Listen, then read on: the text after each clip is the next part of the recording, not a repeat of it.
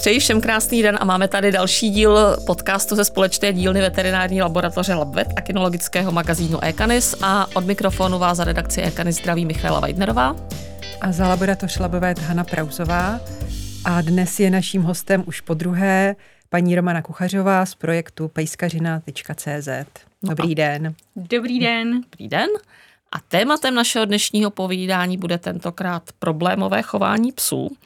Jak mu předcházet a případně co s tím, když už se jako nějaká takováhle potíž vyskytne.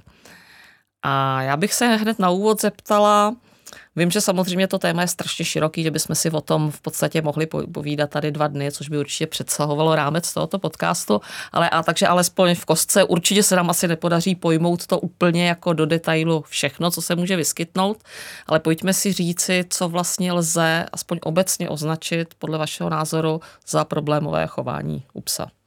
Mm-hmm.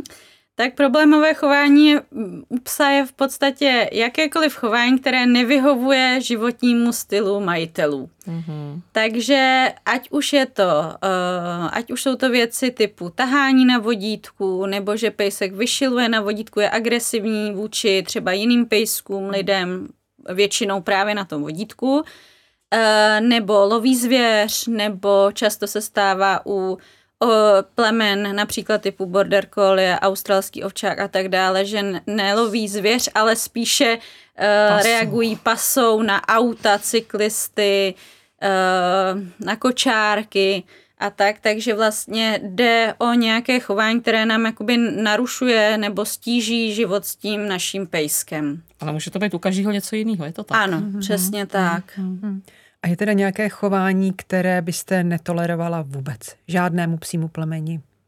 Určitě je to chování, kdy ten pejsek by byl agresivní na svoje okolí, pokud by šlo třeba i o rodinu, pokud by třeba by byl agresivní na děti a taky pro mě to je lovení zvěře. Ale musím říct, že většina těch chování vychází z toho, že buď s tím pejskem majitele nějak špatně zachází, nebo tam ta komunikace mezi tím majitelem a tím pejskem není dobrá, nebo se nedostatečně majitelé zaměřili na prevenci, anebo může mít ten pejsek za sebou nějakou minulost, o kterými třeba nic moc nevíme a dělá to z nějakého důvodu a v určitých situacích. Takže tam jde vlastně o to pochopit, proč to ten pejsek dělá a pak začít pracovat na té nápravě. Mm-hmm.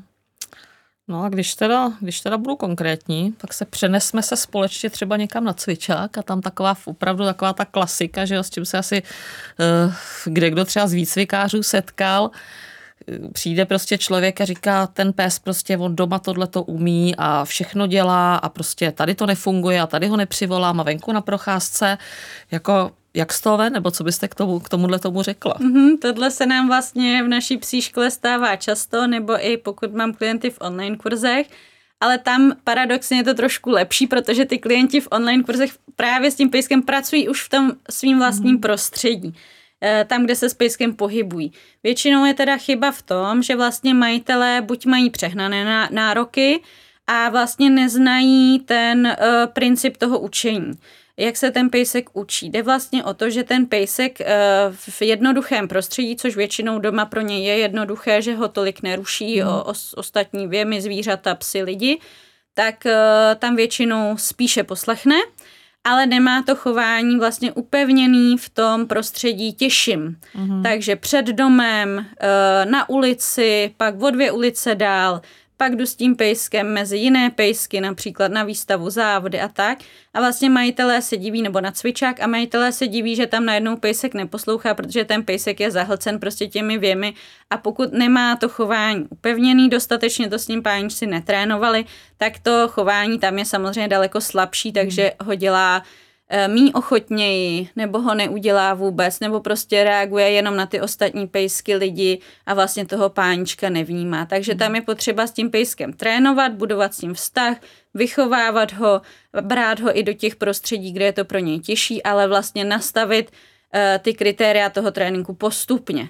Jo, pokud toho pejska mám týden a vezmu ho na výstavu nebo na závod a chci tam po něm, aby mě tam chodil na přivolání a ten pejsek ještě na mě vůbec není zvyklý, tak pravděpodobně se mi to dařit nebude a pak se páničci cítí trapně nebo to dávají tomu pejskovi za vinu, ale vlastně by sami měli se zamyslet nad tím, jak nastavili ty kritéria, jak vlastně určili, jestli ten, jakoby, jak těžký to tam bude a zamyslet se nad tím a pracovat nejdřív na těch základech a postupně to nabalovat. Takže to chce čas a trpělivost. Určitě. A hlavně páničci by prostě měli sami sebe trošku zpytovat, jestli opravdu za to může pes, anebo jestli jako jenom oni vlastně neměli nějaká očekávání, která nebyla pro toho pejska jako možný ještě splnit. Že to možná souvisí s nevhodnou volbou plemene, možná pak je třeba pro někoho. Vzdělání a výchově samotného chovatele. Určitě, přesně tak. Záleží, jaký ten pejsek má základ už od toho chovatele. A právě i jak jste říkala, co se týká toho plemene, tak většina problémových chování vzniká tím, že lidi si nezvolí správného pejska pro svůj životní styl a zvolí si takové plemeno, které se jim líbí třeba vzhledově, ale vůbec neodpovídá tomu, co by ten pejsek, nebo k čemu ten pejsek byl vyšlechtěn, k čemu byl určen a neodpovídá to tomu jejich životnímu stylu. Takže třeba teďkon je hodně moderní, například ty border collie, ale pak k nám chodí lidi s problémama, protože vlastně vůbec neodhadli to, že ten pejsek potřebuje hodně práce, ale i hodně odpočinku a mají ho jako městskýho rodinného pejska a těm border collím to za stolik nevyhovuje takovýhle nastavení. Možná i teriéři někteří tak víte, že si se třeba Jack Russell, ten je krásnej, ale taky je asi malej, hodí se do města. To ti nám taky chodí a vlastně v podstatě to je pejsek, který měl lovit krysy, že jo, měl vlastně působit ve stájích u koní, taky vlastně hodně zápřehu fyzického. A ty lidi vlastně ho mají jako mazlíka na gauč a s tím, že je to teriér, takže není úplně jakoby snadný zas tak na výchovu, tak tam potom naráží, že ten pejsek třeba i začíná být agresivní na majitele, protože nemá kde vybít tu svoji vlastně energii, nemá to tu práci, to zaměstnání. To by možná nebylo na škodu někde zveřejnit nebo někde dát jakoby nějaký takový buď top 10 nebo top 5 takových těch plemen. Nemyslím jako, že jsou špatná, ale na která by si lidi měli dávat pozor vlastně, že jsou třeba moderní nějakým způsobem a potom v podstatě jako v té rodině to nefunguje přesně tak, jak jste jako říkala. No. Ono samozřejmě záleží i jak si sednou s tím konkrétním páničkem, ale spíš mě trošku mrzí, že se majitelé neinformují dostatečně dopředu, protože třeba u nás nebo i u mě je to možné se poradit klidně zadarmo nad vlastně výběrem toho plemene. A hrozně malý počet lidí to využívá nebo prostě se nám ozve. Většinou už se ke mně jak do online kurzu, tak do psí školy hlásí už s tím štěňátkem, ale vlastně málo kdo se poradí nad tím výběrem, což je veliká škoda, protože pejska si pořizuju na 15 let, žiju s ním každou minutu a není to jako auto, který bych mohla za rok prodat.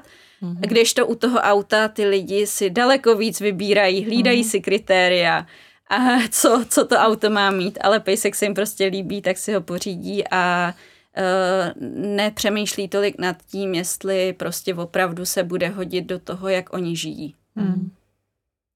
Když bychom se vrátili k té agresivitě, mě by zajímalo, jakým způsobem vlastně zjišťujete ty příčiny, ze které ta agresivita vyrůstá, anebo jestli jsou i pejsci, kteří opravdu mají vrozený a že jsou už od malička agresivní.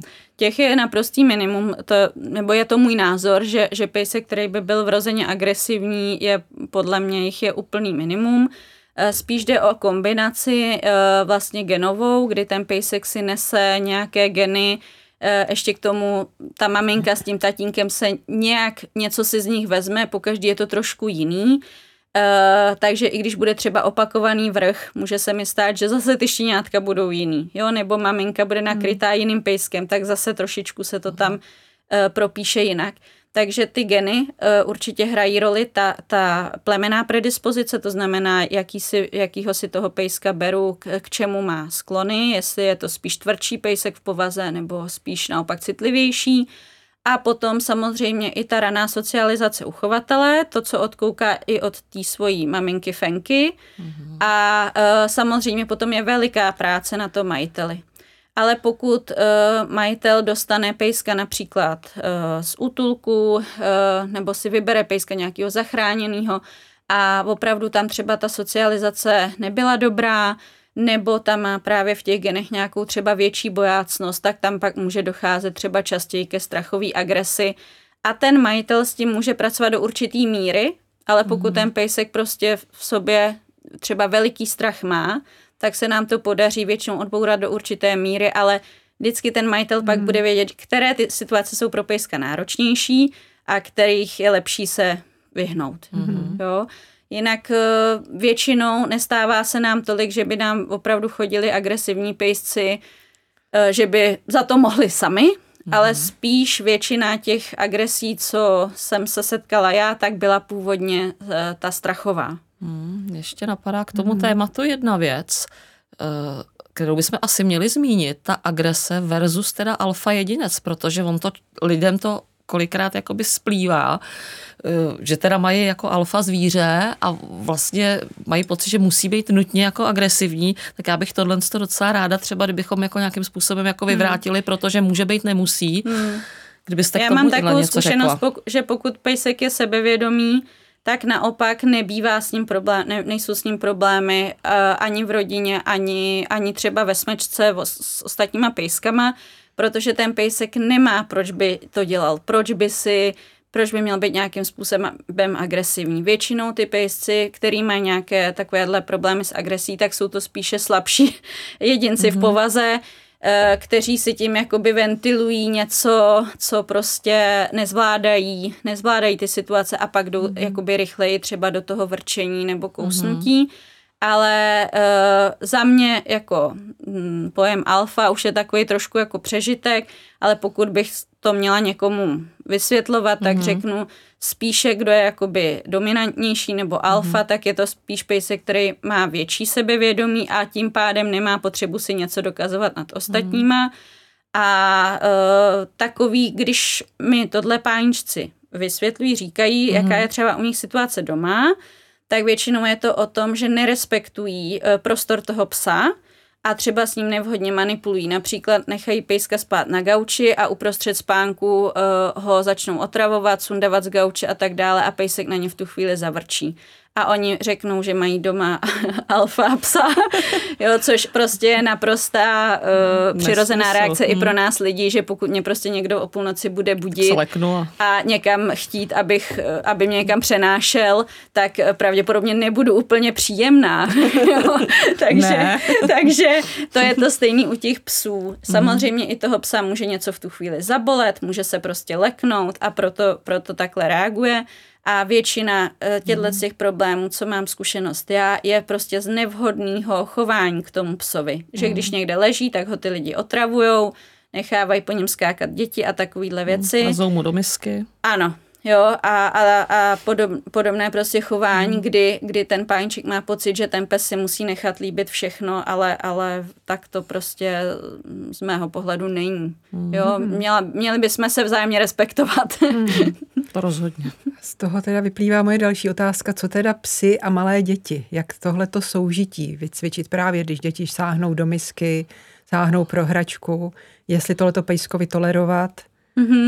No, protože mám 3 malé děti, ještě vlastně předškolního věku, tak samozřejmě tohle taky hodně řeším a řeším to hodně i s klienty. A vlastně, jak jsem říkala, u nás vede přístup respektuj a buď respektován. To znamená, že učím děti od velmi útlého věku, zhruba když se to dítě začne pohybovat, od půl roku, že vlastně toho pejska má nechat na pokoji, nesmí po něm líst, nesmí ho tahat, nesmí ho brát za chlupy, za uši, jo a takhle. A naopak je učím a hodně podporuji vlastně to, aby to dítě s tím se mělo pozitivní interakci. Protože ty psy ve chvíli, kdy zjistí, že z toho dítěte padá jídlo, což v tom útlém věku je opravdu často, že z něj padají křupky a ze sedačky, že mu odpadávají kousky nějakého oběda, tak vlastně ten pejsek zjistí, že se mu to celkem vyplatí se s tím dítětem kamarádit, protože většinou z něj něco kápne. Takže tam zase velmi rychle učím, že je, jak toho pejska krmit, že může dostávat nějaký pamlsky od toho dítěte a velmi rychle učím to dítě, aby vlastně umělo s tím pejskem zacházet, aby s ním neškubalo na vodítku, protože ty děti opravdu už roční chtějí ty vodítka držet. Jo? Takže třeba moje vychytávka je, že ten pejsek má na sobě několik vodítek, jedno drží dítě, jedno držím já. Jo, pokud mám víc dětí, což já mám, tak klidně drží všichni to vodítko a já držím to hlavní. Jo, takže aby se ještě děti nehádaly. Takže tam vlastně učím, jak nasazovat obojek, postroj, jak dávat to vodítko a učím je tu správnou interakci a na to dávám velký důraz. A zároveň hodně koriguju to dítě, aby toho pejska mu fyzicky prostě neubližovalo, netahalo ho, protože ty malí děti nemají ještě ten cit v ručičkách, takže učím, jak se dělá malá a takovýhle věci. No a zároveň pejska učím to, že má někde svoje místečko, kde ty děti mu nevlezou, že prostě si pohlídám ty děti a učím toho pejska, že tam si může odpočinout, pokud toho má plný zuby. Jo, takže aby ten pejsek měl někde v tom bytě nebo domě svoje nějaký klidový místečko, kam si může zalíst, aby vlastně nedocházelo k tomu, že to bude trpět, ten křik a potom to v něm prostě vyvěrá a že by třeba zavrčel nebo dokonce vyjel po dětech. Bezpečnou zónu. Tak, ale aby měl to svoje místečko, kam se může jít schovat. A pak to trošku záleží, jak jsem říkala, na té nátuře toho pejska, jestli je citlivější, tak trošku co má v genech a tak. Já mám zkušenost vlastně jak s citlivou borderkou, která ty děti moc nemusí, tak od malička, tak vlastně s buldečkem, kterýho mám adoptovanýho a ten zase snese úplně všechno, až vlastně pokud bych to nechala, tak by ho ty malí děti opravdu by ho tahaly a tak, jo, takže tam zase musím toho buldočka trošku chránit, aby ho netahali, nelezli po něm, protože on vlastně jako nemá moc ten práh bolesti, takže by si to nechal líbit. Jo, když to borderka zase, ta moje, tak ta prostě v tom bytě si právě někam radši zaleze, nemá ten kontakt s těma dětma takový, ale venku, kde má prostor, tak tam si od nich nechá házet frisbee, nechá se jakoby cvičit, děláme ukázky i pro děti, takže i na těch ukázkách i s cizíma dětma spolupracuje, ale v tom domácím prostředí má radši ten svůj klid. A ještě bych k tomu možná podotkla jednu věc, že to spousta lidí neočekává, ale opravdu ve chvíli, kdy to dítě začne se plazit a lézt, tak je to pro ty psy hodně nečitelný chování. Oni nevědí, co od toho dítěte čekat. A pokud to opravdu není pes s povahou, který by mu to nevadilo, prostě by měl přirozeně ty děti rád, tak je dobrý v tomhle období začít být obezřetný a opravdu, jak jsem říkala, pejskovi stanovit to místečko, kde může být v klidu, učím ho tam pozitivně, nezavírám ho tam za trest, ale aby věděl, že tam se může jít schovat a zase dítěti, prostě dítě korigovat, vysvětlovat, nenechat pejska tahat, líst po něm a tak, protože i když se nám může zdát, že ten pes je s tím v pohodě, tak se to v něm může nastřádat a za několik měsíců může bez varování po dítěti vyjet. Já jsem strašně ráda, že to říkáte, protože bohužel teda ten názor, že pes si musí nechat všechno líbit od dítěte, od kde koho, jako pořád ještě jako mezi lidma jakoby panuje a možná i třeba takový to chování těch dětí, takový ty prudký pohyby a ano, takový to křičení, mávání rukama, jako přesně, lítání. Přesně, pořád jako je to asi prostě živý tvor a tak, za mě je lepší vždycky dávat ty mantinely těm dětem, a toho pejska vlastně jakoby ho chránit trošku, protože ono se vám to hrozně vyplatí i v tom, jak se pak ty děti k těm zvířatům chovají i k cizím. Vlastně my kdekoliv jdeme a vidím děti, které nejsou zvyklí mít třeba doma zvířátka nebo se k ním rodiče tak nevedou, tak často třeba i k nám přijdou domů nějaký kamarádi a vlastně buď se toho psa bojí, a pak mám ještě kočky a ty kočky třeba honí, jo, nebo přibližují obličej k těm zvířatům úplně obličej na obličej, jo, což je těm zvířatům taky velmi nepříjemný, i když můžou být sebehodnější. Jo, takže tam je pak vidět na těch dětech, kde k tomu rodiče vedou, že i k cizím zvířátkům se chovají hezky, zeptají se třeba na pohlazení, a vlastně umí třeba nastavit ruku, jo, nejdou hned psovi hladit ho po uších, po hlavě, ale umí z toho pejska přijít k sobě jakoby pomalu, jo, seznámit se, takže se to potom vyplatí, že vlastně tím i eliminujete do budoucna nějaký problém, že by třeba vaše dítě pokousal cizí pes. Když jste se zmínila o těch vodítkách, tak se zase vrátíme k dalšímu problému a to je tahání na vodítku. Jak častý je to problém a jakým způsobem to odnaučit? No, je to podle mě druhý nejčastější problém po přivolání, nebo případně i hodně řešíme třeba lovení zvěře, utíkání venku za zvěří. Tak to vodítko bych řekla, že to je druhý nejčastější problém, se kterým k nám klienti chodí. Protože ono se to zase skládá z několika věcí. Za prvý, že ten pejsek se chce dostat vlastně tam, kam nemůže. Většinou ví, že vodítko znamená nějaká procházka, že tam bude zábava a proto velmi rychle už v podstatě odštěňátek některý pejsci tahají, protože prostě chce jít dopředu. Bude tam něco, bude tam volno, nebo bude tam vycházka, nebo tam bude jiný psí kamarád. Takže vlastně proto jakoby začínají tahat, ale zároveň se to pojí i s tím, že ty pejsci potom neumí dobře komunikovat s jinýma pejskama, takže pak se nám na tom vodítku stává i to, že ten pejsek třeba štěká na jiný pejsky, nebo naopak táhne k jiným pejskům, že tam za nima chce. A vlastně vypadá to jak jakoby taková agrese na vodítku. Přitom většinou jde jenom o to, že se nemůže dostat k tomu jinému psovi a celkově ty pejsci v dnešní době kvůli těm vodítkám spolu neumí moc dobře komunikovat, nemají vlastně dobře natrénovanou tu psí komunikaci. No a pak samozřejmě jsou různá řešení, jak to řešit. Lidi často zmiňují takový to zastavím se a čekám, než pes povolí vodítko, ale já vždycky říkám, to tam můžete čekat do druhého dne, no možná někdy i díl, než se to vodítko povolí. Protože ten pejsek, pokud opravdu fakt jakoby má to zažitý a fakt tahá, tak prostě to vodítko jen tak jako nepovolí. Takže tam potom existují různé metody, jak s tím vodítkem pracovat.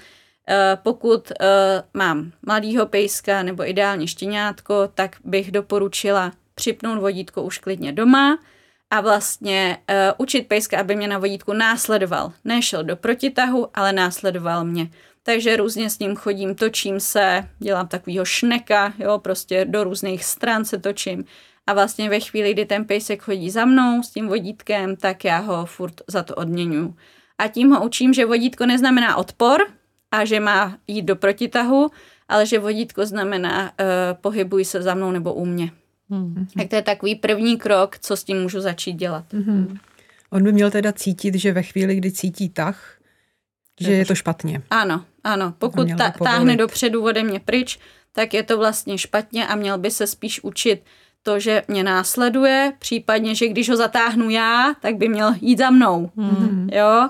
Ale ne, že vlastně se dostává tím, že táhne, tak on se dostává tam, kam chce. A tím, že já ho následuju, tak to jakoby toleruju a tím pádem on nemá, proč by netahal. Prostě. A teď si vemte situaci, že to je fajn, mám jednoho psa, já mám 3. A to je občas teda jako... Ano, je to hodně těžký. Ty se jako posilujou navzájem. Ano. Pozitivně. Tam je to hodně těžký. Vždycky doporučuji ve chvíli, kdy si toho novýho pejska berete, vím, že je to časově náročný, ale věnovat se určitou dobu procházkám jenom s jedním pejskem. Pokud jsou ty starší už trošku vychovanější, tak je to snazší a prostě si jakoby vychováváte, učíte na to vodítko to štěňátko nebo toho nově příchozího pejska, ale je fajn ze začátku se věnovat tomu jednomu. Pokud už máte prostě 3 tahací psy, tak a nechcete ztratit nervy, tak buď bych je naučila přivolání, aby mohli chodit co nejvíc na volno. A oni jednotlivě netahají, ale dohromady jako. No to pak musíte zase 2, pak 3. A nebo ještě existují různý takový ty sedáky a pružní vodítka a pokud se opravdu chcete projít, nechcete řešit tahání, tak já i učím majitele, že můžou rozlišit situace, kdy tahání nechci, kdy vlastně chci, aby ten pejsek šel na prověšeném vodítku a pak jsou situace, kdy mi to nevadí.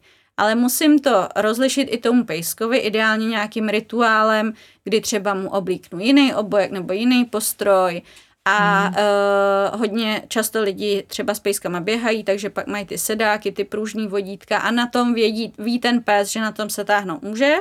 A když jde na běžném vodítku, takže na tom se netahá. Ale musím to tak dodržet jako majitel a opravdu, když mám to netahání, tak to opravdu s ním dělat, trénovat a dát si na tom záležet. Je to těžký a je to proces hlavně. Lidi k nám chodí a myslí si, že za týden ten pejsek nebude tahat, ale musí na tom pracovat aspoň pár minut denně, každý den ideální. Tak průměrná je doba úspěšnosti. Je to od několika týdnů, klidně po několik měsíců, přesně zase záleží, jak se tomu ten majitel věnuje. Morál majitele. Jo, přesně tak. Jo. Pokud začneme právě s tím štěňátkem, tak je to skvělý, protože se pravděpodobně do té fáze ani nemusí dostat, protože ho právě učí hezky to následování. Jo, ale pokud už přijde s pejskem třeba 2letým a ten pejsek prostě 2 roky ho nechal tahat, tak je pravděpodobný, že jako to za týden opravdu nebude. Naučování je vždycky horší. A dalším takovým nešvarem je určitě požírání kdejakých fekálí, na který narazíte na procházce. Co s tím? Jak to tomu zamezit? Nebo jak to odnaučit? Že jo? Protože někdy člověk jako je ve střehu, vidí to dřív, že jo, nějaký ten hnus, ale někdy prostě jako ten pes, jako ten jejich čich je přeci jenom lepší než náš zrak. Tak jako tam zase je to o té prevenci hodně, kdy pokud už ten problém mám a než to stihnu vlastně natrénovat, tak učí majitele, aby vůbec naučili pejska nejdřív na košík, než vlastně naučíme to správné chování, tak chodí ten pejsek s košíkem, aby nemohl sežrat všechno, co najde, kvůli bezpečnosti. Je to hlavně kvůli tomu, aby se ten pejsek neotrávil. A ve chvíli, kdy vlastně tím pádem získáváme čas na ten trénink a potom to učím ze začátku sebekontrolou, to znamená, že učím pejska, aby vlastně nechal jakýkoliv jídlo, nemohl si ho vzít, ale vezme si ho až na povel. Ale tam je potom velká potíž v tom, jak to převíst do toho reálního prostředí, protože tohle mi spousta lidí řekne, že už to umí, ale vlastně neumí to pak převíst do toho, kdy opravdu se ten hnus někde válí. Takže tam potom postupujeme tak, že začínáme to jídlo různě nastražovat v tom lese nebo někde na louce, tak, aby to ten pejsek nevěděl, ale my to víme. A vlastně skrz tu sebekontrolu už to dokážeme naučit tak, že ten pejsek si zvolí, že radši přijde k paničce nebo páničkovi pro něco lepšího, než to, co tam leží. Tak ono to nemusí být jenom jídlo, že? Ono jsou i jiné, řekněme, materiály, které ty psy jako zajímají. Ano, hlavně exkrementy, ať už psí nebo lidský, kočičí. Leklá ryba a podobně, no. To taky, takže tam potom vlastně zase stěžujeme tu náročnost a vždycky se snažíme, aby ten majitel u sebe měl něco lepšího, chutnějšího, což někdy pak u těchto věcí je těžký to tak udělat.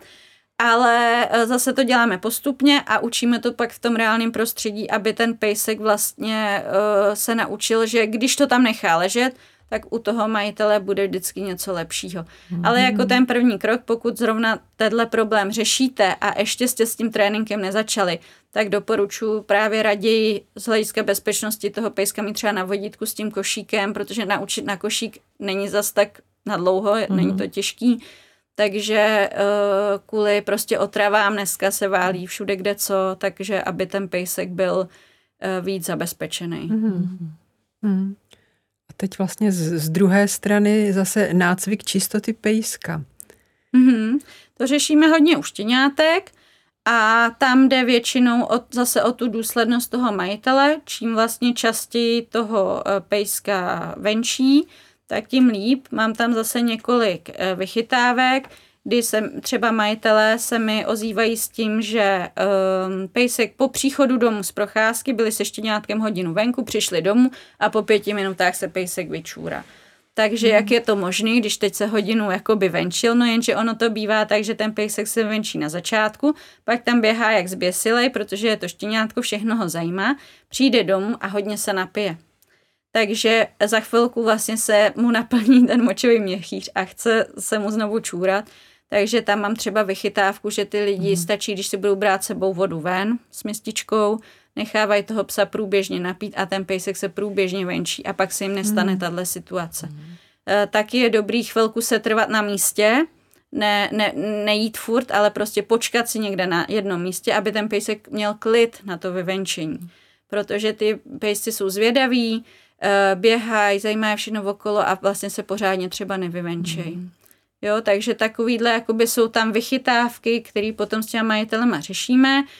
Pokud se jedná o nějaký problém u jako dospělého pejska, který by čůral, kadil někde doma, tak nejdřív se to řeší zdravotní cestou, jestli je v pořádku opravdu zdravotně, až potom nějaká jakoby výchova nebo trénink, ale obvykle to je nějakýho buď zdravotního rázu, anebo stresu, že ten pejsek buď neumí být doma sám a nenaučil se na samotu, anebo se mu tam mohlo stát něco, kdy se lekl a vlastně se obává znovu té další situace. Například jsem měla přímo z rodiny případ, kdy Fenka byla na takový předzahrádce a spadl tam z toho takový bytovky, tak tam spadl sníh vedle jakoby její boudy.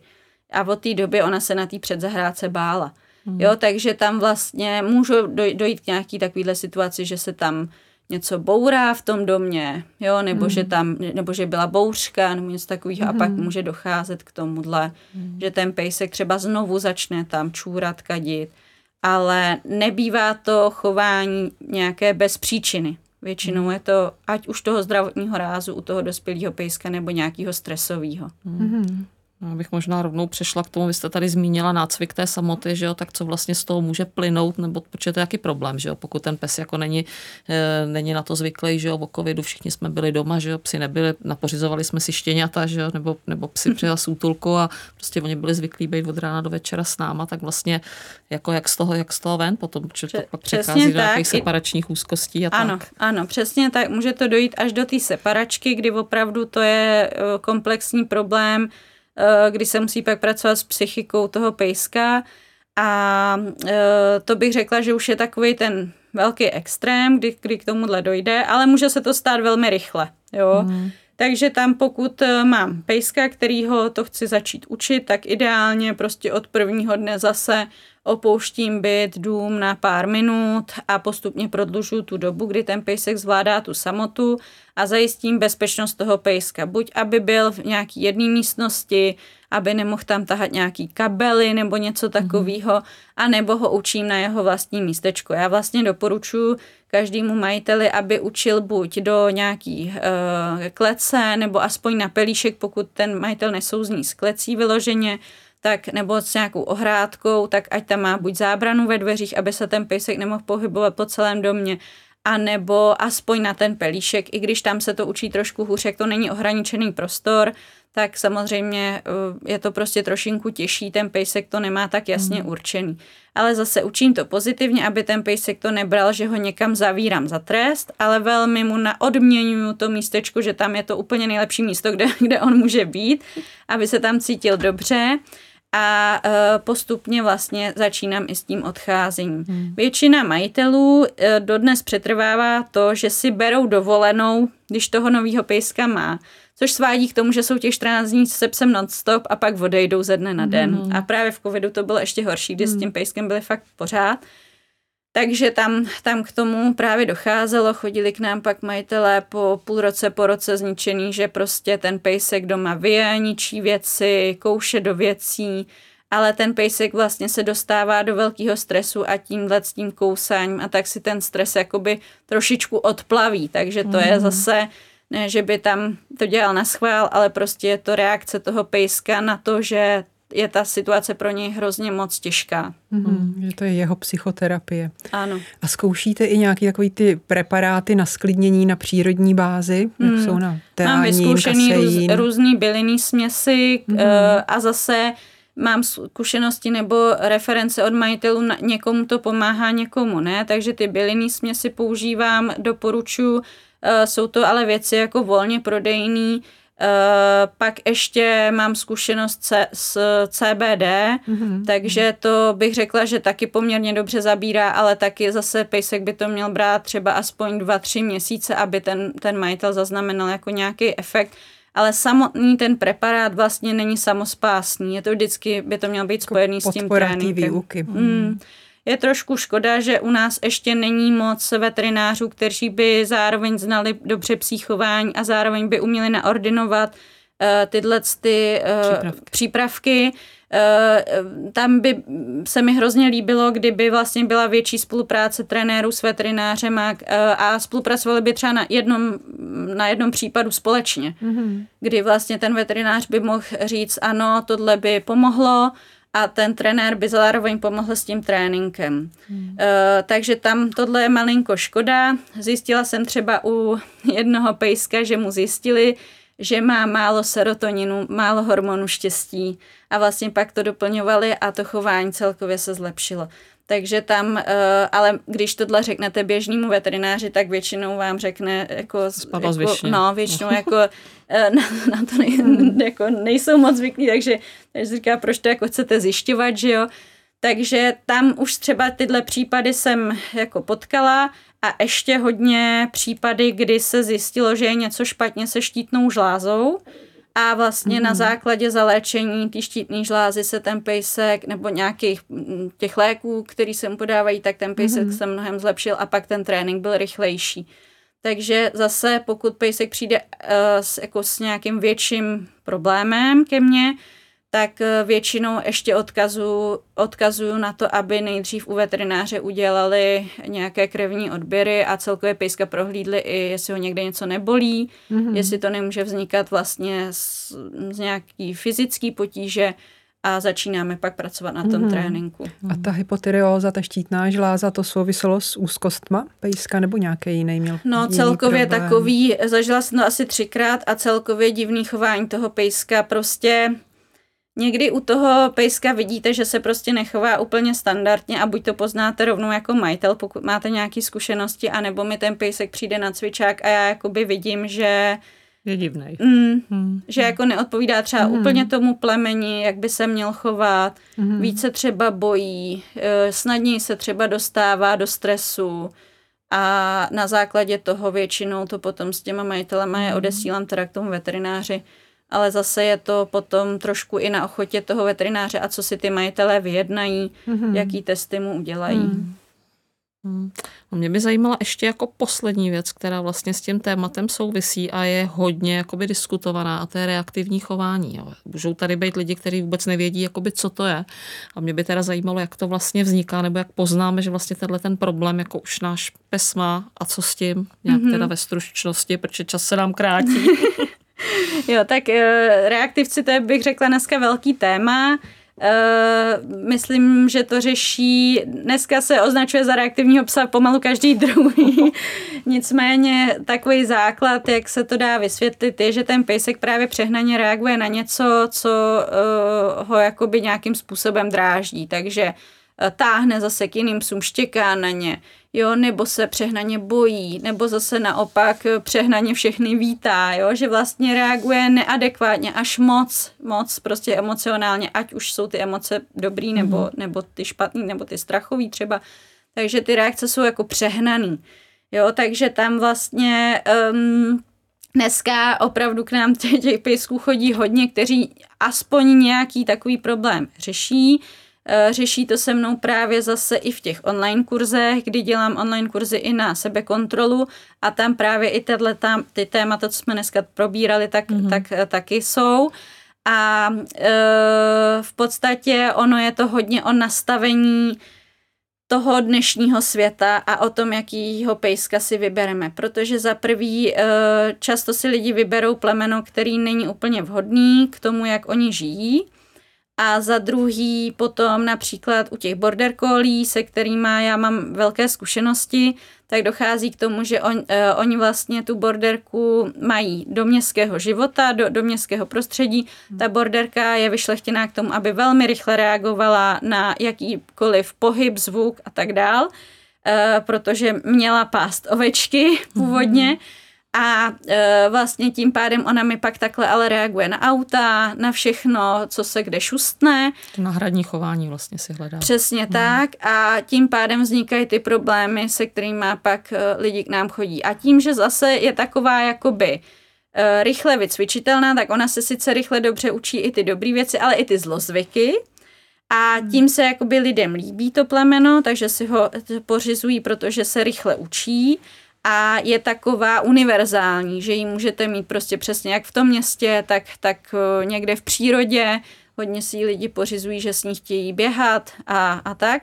Ale ten pejsek vlastně je nejšťastnější ve výsledku tam, kde může k těm ovečkám a zbytek dne prospí. Ona vlastně by měla být jenom v módu buď práce nebo odpočinek, ale my tím těma našima podmínkama ji nutíme do toho běžného života, kdy ona má být něco mezi.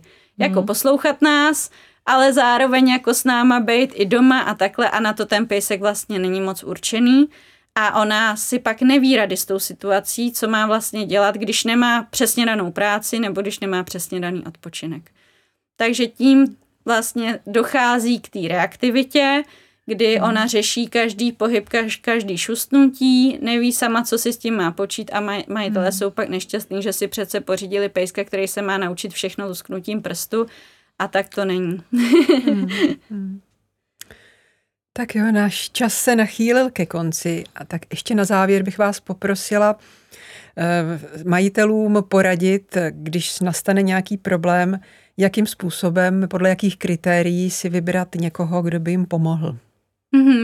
Tak určitě dneska už se dají sehnat na různé trenéry i reference, takže je možný si na internetu, pokud se nám někdo líbí, nebo se zeptat třeba, koho by ostatní pejskaři doporučili, a vlastně toho trenéra si vybrat podle toho, za prvý, jakým způsobem pracuje, jestli má třeba i s daným plemenem zkušenosti, a jestli mi pak ten trenér bude sedět i osobně, nebo jestli právě je možný s ním třeba spolupracovat i online, což dělám já, spousta lidí si to furt neumí představit, ale paradoxně mám někdy lepší výsledky s těma majitelama, který se mnou dělají jenom online, protože oni se tomu věnují daleko více, protože já jim můžu dávat zpětnou vazbu klidně každý den. Když to na cvičák, nám přijdou jednou za týden a často zjistí den před tréninkem, že vlastně nic neudělali, takže rychle. Domácí úkoly.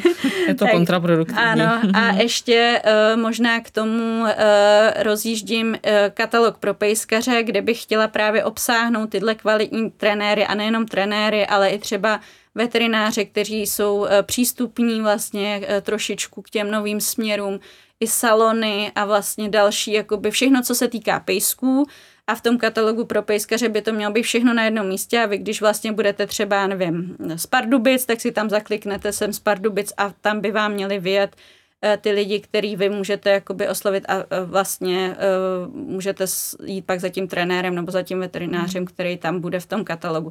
Ale je to zatím v rozjezdu, takže uvidíme, jestli se mi to podaří. Každopádně doporučila bych, pokud nesouzním s tím přístupem toho trenéra, tak přesně ho nenavštěvovat, zeptat se prostě známých, nebo dneska na Facebooku je hodně diskuzních těch skupin. By byla opatrná teda možná, no. No, ale jsou třeba i skupiny přímo na ty reaktivce a je tam vlastně třeba seznam těch trenérů, kteří pracují právě těmi pozitivními metodami, takže tam už je ta kvalita nějakým způsobem jiná, takže tam už jako většinou člověk úplně nesáhne vedle. Romano, my moc děkujeme za vyčerpávající povídání. Asi majitelům psů popřejeme, aby vlastně ty problémy řešili jakoby co nejméně, a pokud teda už se nějaký vyskytne, tak samozřejmě třeba i v tomhletom našem dnešním povídání najdou určité směry nebo určitou cestou, kterou se vydat, takže za to vám patří jako ještě jednou dík, a doufejme, že teda se neslyšíme naposled a že třeba spolu ještě natočíme nějaké zajímavé povídání na jiné téma, takže ještě jednou moc děkuju a nashledanou. Určitě budu ráda. Nashledanou.